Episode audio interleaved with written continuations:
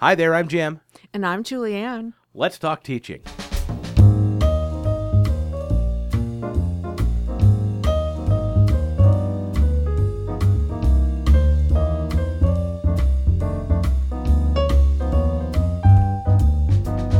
Welcome to Let's Talk Teaching, a podcast from the Center for Teaching, Learning, and Technology here at Illinois State University. I'm Jim G. Joining me again, Doctor Julianne McFadden. Hi, Julianne. Hi, Jim. We are continuing our conversation. We decided to cut that episode a little short because we were talking a lot about uh, concept maps. Um, and if you just have come across this episode, we'll make sure you uh, have a link in the show page to get to the previous episode. Jim wouldn't let me just go on and on in the previous podcast. Well, you know, we're talking about organizing student experiences, so we have to organize our. It's my defense anyway. We have to. We want to organize. Uh, you know, the good. We want. Right. You know, digestible bits. We always talk about. Oh, we want to present oh, yeah. information in digestible. Yeah, we'll bits. run with that. Yeah, we'll run with that. So today we want to continue our conversation, and we want to talk about some of the other strategies. Uh, and all of this, of course, is based on uh, How Learning Works, uh, a book that we use a lot here at C T L T. We did a lot on concept maps, but what are some of the other strategies that, as a teacher, we have at our disposal to to help students organize their experiences? So some of the ways we can help our students encode, organize their information for long-term storage, are things we heard about when we were growing up and took a study skills class, you know, here's how you learn. And actually, they're tried and true. One of them is mnemonic device. Mm-hmm. And I used this a lot when I was a special ed teacher way back a long time ago. Mm-hmm. Um, but that is where you help, you give your students clues to help them trigger memory, um, to help them organize it. So, like, several years ago, we had a uh, keynote speaker with a difficult-to-pronounce last name, and I created a mnemonic device to help me remember it, which I will not repeat. Because okay. Yeah, we don't want to. We don't want to give away who that was. No, we right. don't. Right. We don't. But yeah. I shared it with everybody, and they went, "Oh yeah, thanks. That yeah. helps me remember it." Uh-huh. Um, but I think the one anybody who's studied music at all will remember is Every Good Boy Does Fine, to mm-hmm. help them remember the the lines on the treble clef. So mm-hmm. if you can give them something silly or um, some clue that is similar to it, to what you're wanting them to learn, then that helps them organize it. And, and what I always, uh, because before we started recording today, I said, Well, I think I said pneumatic yes, pneumatic devices yes. at first, which which is a which is a whole which is another. Uh, and I asked him to go check my the air in my tires. Yes, you know? Exactly right. Yeah, but uh, mnemonic devices. Yes. Um, um, always sem- seemed to be very basic to me. Like it was very low level learning. But I guess it's really just to trigger everything yes. else. Correct. Okay. Correct.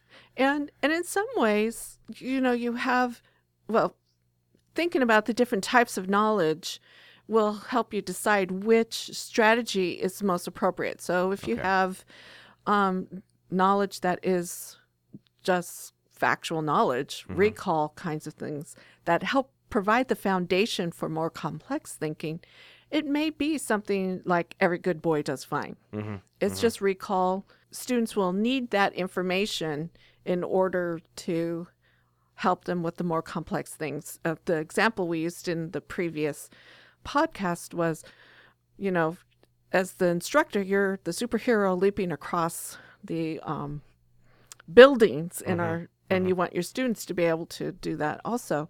And so sometimes that providing that knowledge base mm-hmm. could be like the little afterburners on their feet mm-hmm. that will help them. Oh, yeah. Okay. Mm-hmm. I can leap across it. So mnemonic it, device. Yeah. Yeah. No, that makes sense. And I think it also, in a way, uh, it, it allows you to then have, if you can remember the basics, then as you are creating, as you're analyzing or synthesizing information, as you're, Correct. as you're creating new knowledge based on experience or what you're observing. Like uh, I had a conversation and I had to explain to someone why uh, the laser beam in your Blu-ray player is more dangerous than the laser beam in your old D V D player. And it has to do with the spectrum, Roy G. Biv, red, orange, uh-huh. yellow, et cetera. And it's because blue light is at a shorter wavelength and can be uh-huh. more damaging or whatever, uh-huh. however that is. Um, so, but, you know, I had to remember the order of the spectrum in order to explain that, no, this light over here is, is of a different mm-hmm. wavelength. I'm impressed because I didn't remember that spectrum.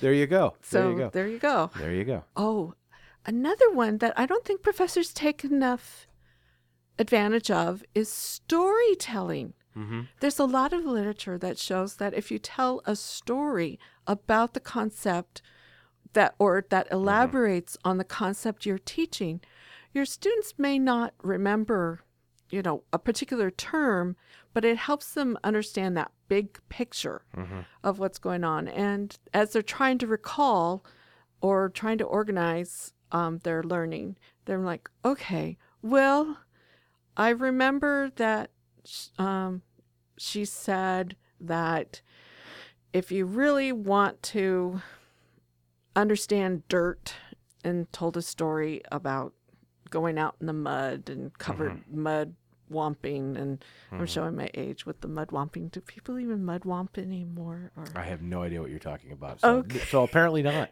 Apparently that's a California thing. it, it might. It might be. I mean, it I've rains. Heard, it's, I, it rains so infrequently that people go and drive in the mud. Is that what? Is that what? Yeah. That is? Yeah. No, I. Uh, I've I've heard the term, but I never really knew yeah. what it was. But yeah. no, we got we got plenty of mud here in Illinois, so that's not a. As you as you have learned over the last six or seven years, we have plenty of mud around here. So.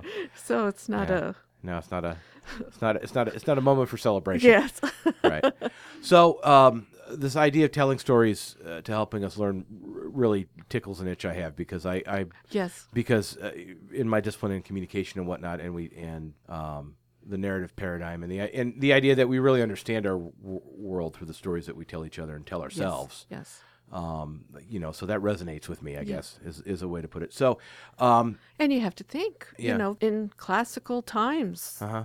the way to learn was to, was through storytelling. So right. it is definitely a tried and true method. Right.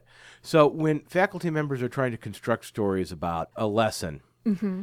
Um, I guess there's probably a line between uh, effective and overwrought a little bit or something. Do you have any storytelling tips, or are there any storytelling tips that we, we can get from, from this? Have fun. Mm-hmm. Just the the that also gets into how humor helps people learn, but make sure it's appropriate humor. Yeah, humor's the, tough. Humor's tough on humor many levels. Humor is very yeah. tough. Um, so have fun, but don't offend. Right. And what I've learned is sometimes if you make the story kind of outlandish even, mm-hmm. um, the students will remember it a bit more because it's not just the run-of-the-mill kind of something they'll encounter mm-hmm. all the time. So what other techniques do we need to keep in mind when we're trying to help students organize experiences? Another th- way um, is association or elaboration. A lot of times we get frustrated because students aren't making those leaps or making those connections. And mm-hmm. we're saying, you know, they're not transferring what I taught them last week into what I'm trying to teach them this week. Be overt. Show them, here's how these things connect mm-hmm. and how mm-hmm. this builds on that, or mm-hmm. how this is similar or dissimilar to what you have already learned. And that can be a challenge. I mean, sometimes, like, some of the things that, that I cover in the courses I teach are processes, and and they're broken up over several lessons, and so it's that there's a natural, okay, last week we talked about breathing, this is how breathing supports the production of uh, of sound in your throat. Mm-hmm. um and it's it's very much uh, there's a logical next step, um because we all know what the end result is is that we're speaking. But I can imagine for in some other ways that's not quite the case. So what often happens is chapter one, you know, week one, chapter one, week two, chapter two, yeah. week three, chapter three.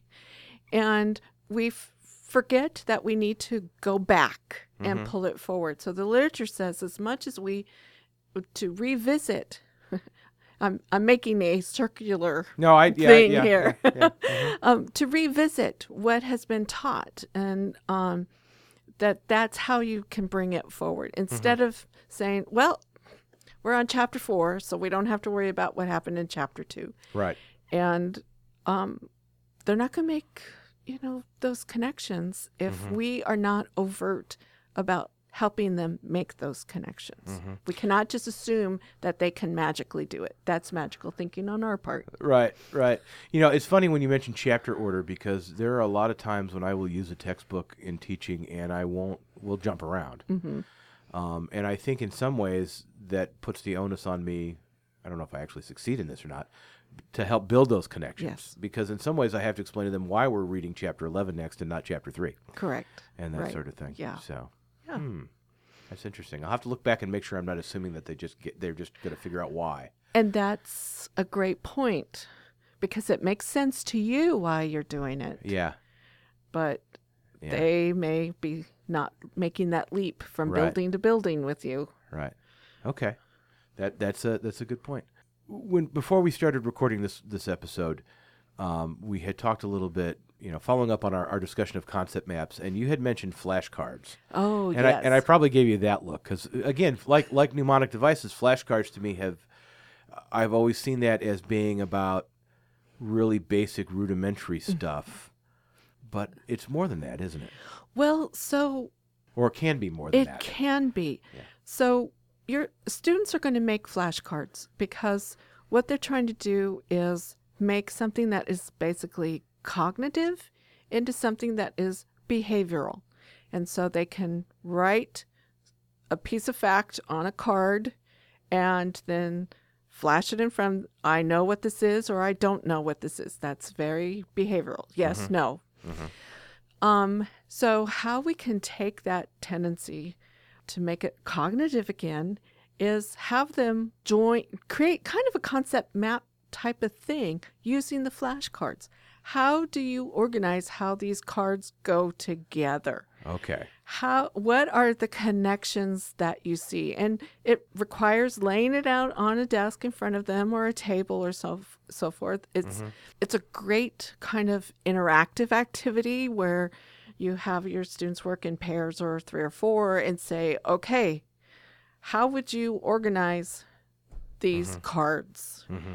And They or they can organize their owns and the, their owns. They can organize their own. Right, right, yeah. And um, then see how other people organized their set of cards. Right. You can see kind of the little mind explosions going like, oh, wait, I didn't realize that. One of the, my favorite activities to do when I'm doing a workshop mm-hmm. on helping students think beyond flashcards is to use a set of superhero mm-hmm. um flashcards. Right, right. And it's always interesting to see how the different participants organize those cards. Some arrange them by publisher, Marvel versus D C. Some of them mm-hmm.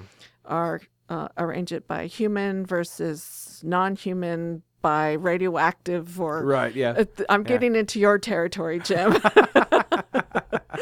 um And it's just really interesting seeing how they lay these things out. Right. And so you can do something similar with the facts mm-hmm. that your students are focusing on to help them build that into how do these things work together. So when we say using flashcards in this way, we are shattering most of the preconceived notions that exist about how do you use flashcards. Correct. F- flashcards are, we think of flashcards being a solitary activity. Yes. We think of flashcards being a very linear activity. Yes. You go through the deck one after the other. Right, right. This is a social activity. It's a group activity of what you're describing. It is a, uh, it's one where you're not going through the cards one after the other. You're looking at all the cards at once and you're organizing. Yes. Them.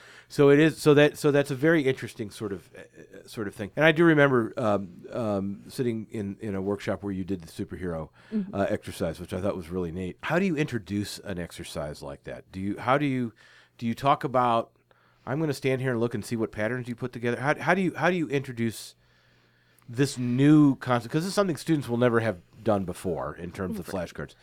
So how do you introduce this to them? And how do you teach them how to do it so they can do it on their own yes. or in groups?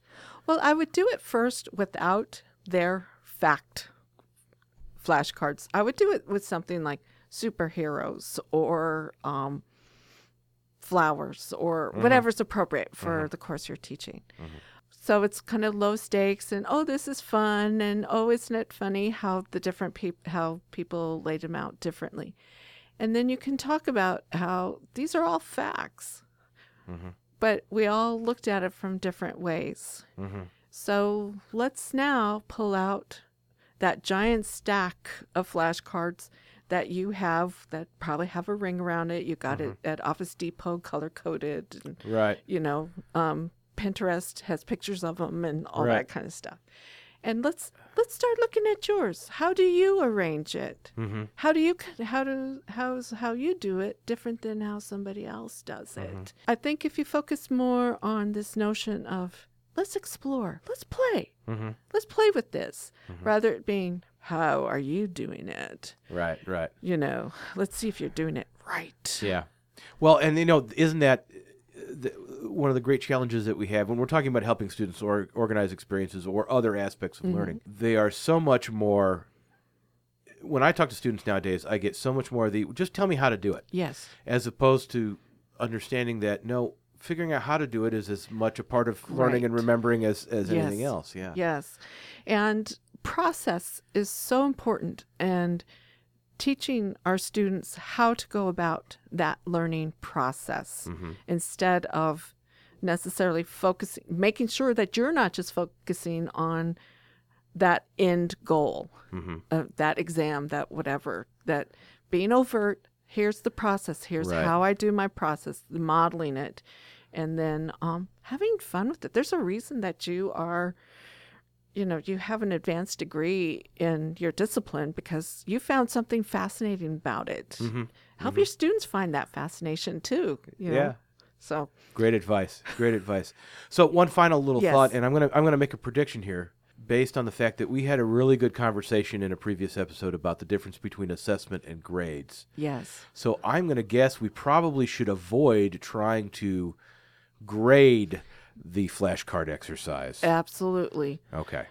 If I find out somebody's trying to grade it, I will sick I will sick our student worker on We'll send over our student worker and make you feel guilty. That's right. Um, they'll just you'll just sit in your office and look and look downtrodden. Yes. So, so um, and the reason for that is why?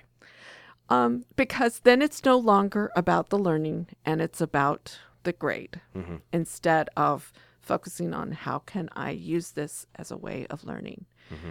Uh, so if you want to assess if this worked or not, you're going to find some other instrument, some other mechanism then later on to test for that. Yes. And I think if you really are feeling itchy about it, make it a formative assessment, a low stakes kind of thing mm-hmm. um, that will help you understand whether, help you gauge whether your students are understanding what is happening, what you are trying to help them learn. Mm-hmm. And if they are, you know, putting the knee bone with the elbow and saying, oh, yeah, they're connected directly, then you know some yeah. reteaching needs to happen.